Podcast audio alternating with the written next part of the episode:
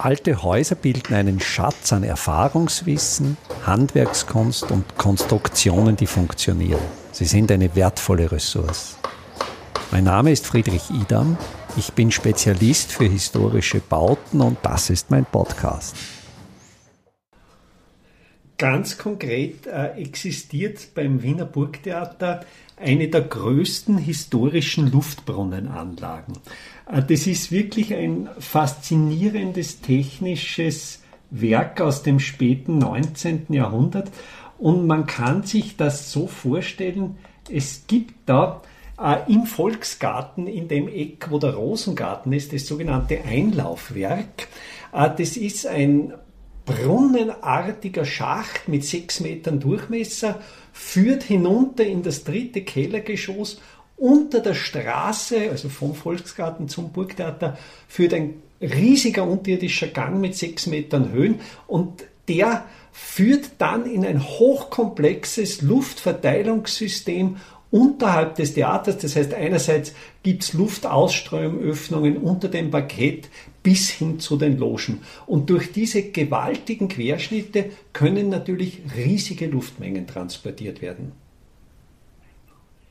Da gibt es eine sehr, sehr interessante Persönlichkeit, die zufällig Karl Böhm heißt. Dieser Dr. Karl Böhm war Mediziner, war ursprünglich Leiter der Rudolf Stiftung, dann vom AKH und der hat sich im 19. Jahrhundert, in der zweiten Hälfte des 19. Jahrhunderts mit hygienischen Fragestellungen, also wirklich mit medizinischen Fragestellungen auseinandergesetzt und ist bereits damals der Erkenntnis gelangt, dass eben der Luftwechsel für die Hygiene im Krankenhaus sehr, sehr wichtig ist. Er hat dann darauf gedrungen, entsprechend hohe Räume in den Krankenzimmern auszuführen und eben auch entsprechende Lüftungssysteme. Und er hat dann diese Luftbrunnenanlagen entwickelt. Er war damals wirklich in der Monarchie führend. Also seine Anlagen sind dann auch eingebaut worden oder während der Errichtungszeit natürlich schon mitgeplant worden. Äh, die finden wir in der Staatsoper, die finden wir in der Neuen Burg im Corps de Logis. Äh, und äh, das war damals wirklich höchster technischer Stand. Und das Spannende ist jetzt, was Sie jetzt angesprochen haben. Und heute ist das wieder relevant. Auch heute wissen wir, ja, ein hoher Luftwechsel ist natürlich für die Hygiene entscheidend. Die Studie, die, die ganze äh, Auftrag, der ganze Auftrag hat damit begonnen, und das wissen ja die Besucherinnen und Besucher des Burgtheaters, dass es vor allen Dingen in der Galerie in den Sommermonaten sehr heiß ist. Und jetzt war die Überlegung, wie können wir diese historische Luftbrunnenanlage wieder so weit ertüchtigen um den erhöhten Anforderungen des Klimawandels gerecht zu werden. Es ist bedauerlicherweise so, dass beim Brand des Burgtheaters 1945 äh, große Teile dieser Anlage zerstört wurden, also vor allen Dingen das komplexe Verteilungssystem unter dem Parkett existiert in der ursprünglichen Form nicht mehr. Es wurden im Laufe der Jahrzehnte Einbauten vorgenommen. Also die Anlage, es geht jetzt darum, die wieder so weit instand zu setzen, dass sie wieder so funktioniert wie früher. Da gab es zum Beispiel eine Luftwäsche, also wo dann die Effekte der Adiabatenkühlung, also der Verdunstungskälte genutzt werden äh, konnten. Und äh, wir haben jetzt einmal im, im, ersten Schritt Messungen durchgeführt, äh, welche Luftvolumina hier in kurzer Zeit durchtransportiert werden können und das, ist, das sind gewaltige Luftmengen. Und äh, wir werden das, da gibt es ja in einem deutschen Fachperiodikum für Bauphysik, wird es vermutlich in den im nächsten Monat bereits ein Artikel über diese äh, Fakten erscheinen. Und natürlich kann man aufgrund dieser Datenbasis einfach über das konkrete Wissen, äh, wie viel Kubikmeter Frischluft hier pro Zeiteinheit transportiert werden können, kann man natürlich auch genau die Themenstellungen, äh, die die Hygiene äh, betreffen, natürlich behandeln. Der Blasengel zeigt für mich prototypisch, auf welch unglaublich hohen Stand man äh, äh, im späten 19. Jahrhundert war. Also das ist die sogenannte Fortluftöffnung, also das heißt, die verbrauchte Luft strömt über Dach aus ebenfalls wieder. Wir sind da in Dimensionen, also das Rohr äh, hat sechs Meter Durchmesser. Also es sind gewaltige Dimensionen und äh, dieser Blasengel ist eine sogenannte Windfahne. Das heißt, da ist nur die Hälfte des Aufsatzes offen und der Blasengel wird durch den Wind immer in die richtige Richtung gedreht, sodass der Wind eben nicht in die Öffnung hineinbläst und den Austritt der Fortluft verhindert, sondern, und das ist jetzt das Spannende, seit nahezu, jetzt haben wir 18 Aufsätze, 140 Jahren wird durch Windenergie, ohne jegliche Fremdenergie, diese Öffnung immer in die richtige Richtung gedreht. Und äh, dann ist das Ganze noch so formschön gestaltet, äh, das ist wirklich eine Freude zu sehen. Diese äh, Luftbrunnenanlagen, das sind schon relativ alte Systeme. Also es gibt zum Beispiel auch in der Hofburg, in den ehemaligen kaiserlichen Appartements, äh, zum Beispiel im, im Ahnensaal, gibt es auch schon solche Systeme. Das heißt, es gibt hier einerseits schon lange Erfahrungen und dann war das 19. Jahrhundert wirklich ein, eine unglaublich innovative Epoche. Es, es gab äh, die Basis zum Beispiel des Festungsbaus. Also äh, es gab hier wirklich Ingenieure, äh, die hier wirklich ausgeklügelte technische Systeme bereits installierten und dann dieser Schub der Industrialisierung im 19. Jahrhundert und gerade diese Ringstraßenbauten, was hier an Technik drinnen steckt, zum Beispiel, wir haben dann näher untersucht auch, auch das Feststiegenhaus äh, im, im, im also südliche Feststiegenhaus, äh, was da bereits an Eisenkonstruktion im Gewölbe drinnen ist. Also einerseits noch diese historisierende Formensprache und andererseits in der Konstruktion schon diese hohe Technik oder eben bei der erwähnten Luftbrunnenanlage, da gibt es wirklich Mischkammern, wo man äh, quasi Frischluft mit äh, Umluft mischen kann. Also man kann Lufttemperaturen herstellen. Auch die Befeuchtung. Das Geniale an diesem System ist ja, es funktioniert ähm, auf Basis eines sogenannten Erdmassespeichers. Also vereinfacht dargestellt, ich beginne jetzt mit dem Poetischen. Äh, der Luftbrunnen, das Einlaufwerk, ähm, ist ja positioniert im Volksgarten, im sogenannten Rosengarten. Und es ist in der ursprünglichen Intention, dadurch sollte, wenn die Rosen blühen, der Rosenduft durch diesen Luftbrunnen ins Burgtheater gebracht werden. Finde ich einen wunderschönen Gedanken, wie damals Techniker eben auch noch schöngeistig gedacht haben. Man sieht es ja auch an der formalen Gestaltung der Windfahne des Blasengels. Das ist ja ein Gesamtkunstwerk aus, aus Technik und eben bildender Kunst. Aber zurück äh, zu dieser Funktion. Äh, Im Sommer strömt die warme Luft in diesen Erdmassespeicher, der noch kühl ist und wird durch das kühle Erdreich äh, gekühlt. Die warme, feuchtwarme Luft wird durch das Abkühlen kondensiert.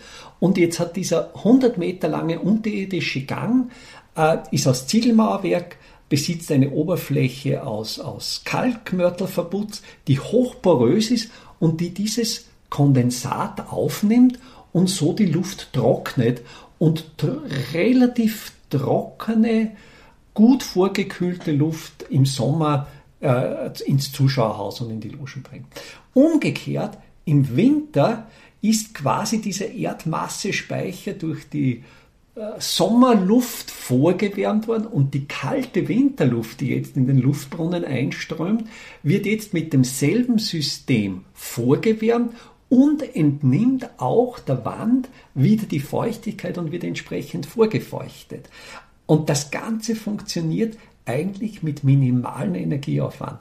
Und darum denke ich, steckt in diesen historischen Systemen enormes Zukunftspotenzial, aus dem man sehr viel lernen kann und auch für die jetzt auf uns zukommende Klimakrise wirklich äh, Nutzen ziehen kann. Ich bin davon äh, überzeugt, dass wir die Klima Klimakrise nicht mit, mit hochtechnischen Geräten lösen können, die wiederum Abwärme abgeben.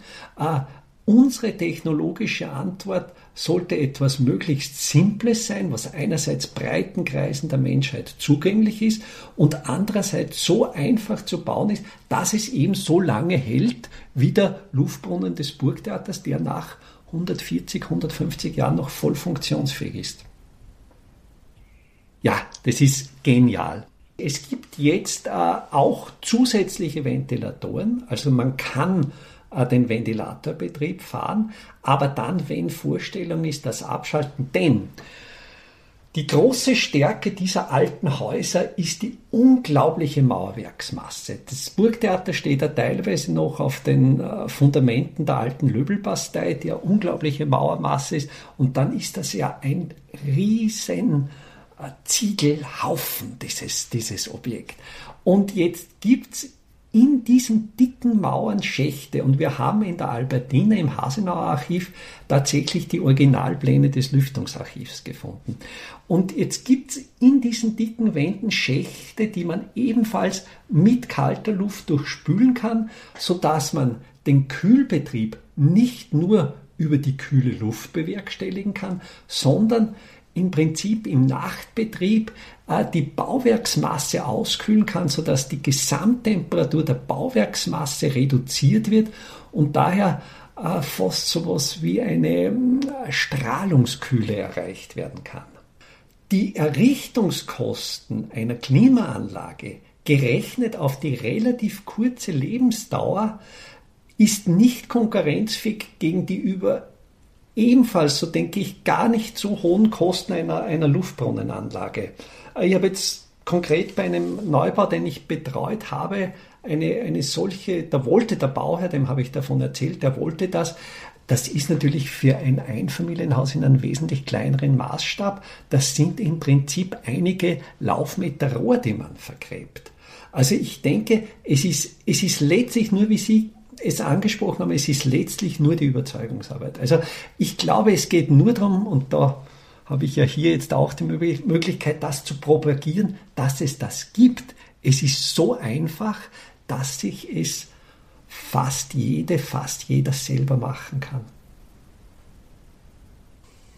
Was für mich heute äh, das total Spannende war in diesem Gespräch, eben äh, dieser medizinische Gedanken, also dass, dass man eben äh, durch diesen großen Luftwechsel und das letztlich die Überlegungen eines Mediziners aus dem 19. Jahrhundert jetzt am Beginn des 21. Jahrhunderts wieder relevant sind. Also selbst, selbst in der Medizin, dass dieses Erfahrungswissen nicht bedeutungslos ist, dass man es nur heben muss und, und genauso wie in der Bautechnik einfach Ausschau halten muss, äh, welches historische Erfahrungswissen ist evident.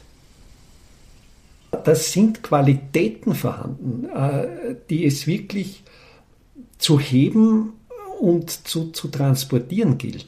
Da bin davon überzeugt, äh, dass so wie es jetzt, ich glaube, wir haben ja schon darüber gesprochen, wie, wie es jetzt mittlerweile schon als unmoralisch gilt, eine Ölheizung zu betreiben, so bin ich überzeugt, wird es in 10, 15 Jahren als unmoralisch gelten, eine Klimaanlage zu betreiben. Und äh, die Alternative, dass es vor allen Dingen historisch über Jahrzehnte, wenn nicht über Jahrhunderte bewährte Systeme gibt, äh, dass man die wieder reimplementiert, finde ich einen Gedanken, der für mich sehr viel Charme besitzt. Einfache, aber schlaue Handwerkstechniken können Sie jetzt auch in der Praxis erlernen. Im Rahmen der Kulturhauptstadt Europas 2024 Bad Ischl bieten wir Ihnen im Salzkammergut heuer Workshops zu Arbeitstechniken der Simple Smart Buildings an. Es wird dabei ums Kalkbrennen, Kalklöschen und den gekonnten Umgang mit Kalkmörtel gehen. Sie lernen alte Kastenfenster wieder instand zu setzen und besuchen Häuser, die von ihren Besitzern renoviert worden sind. Zum Abschluss der Workshop-Reihe im Herbst 2024 können Sie von international renommierten Profis die Lehmbautechnik in Theorie und Praxis lernen. Wir würden uns freuen, wenn wir Sie für den einen oder auch für mehrere Workshops begeistern könnten. Alle Termine den Workshop-Folder zum Download und den Link zur Anmeldung finden Sie auf der Startseite meiner Website www.idam.at.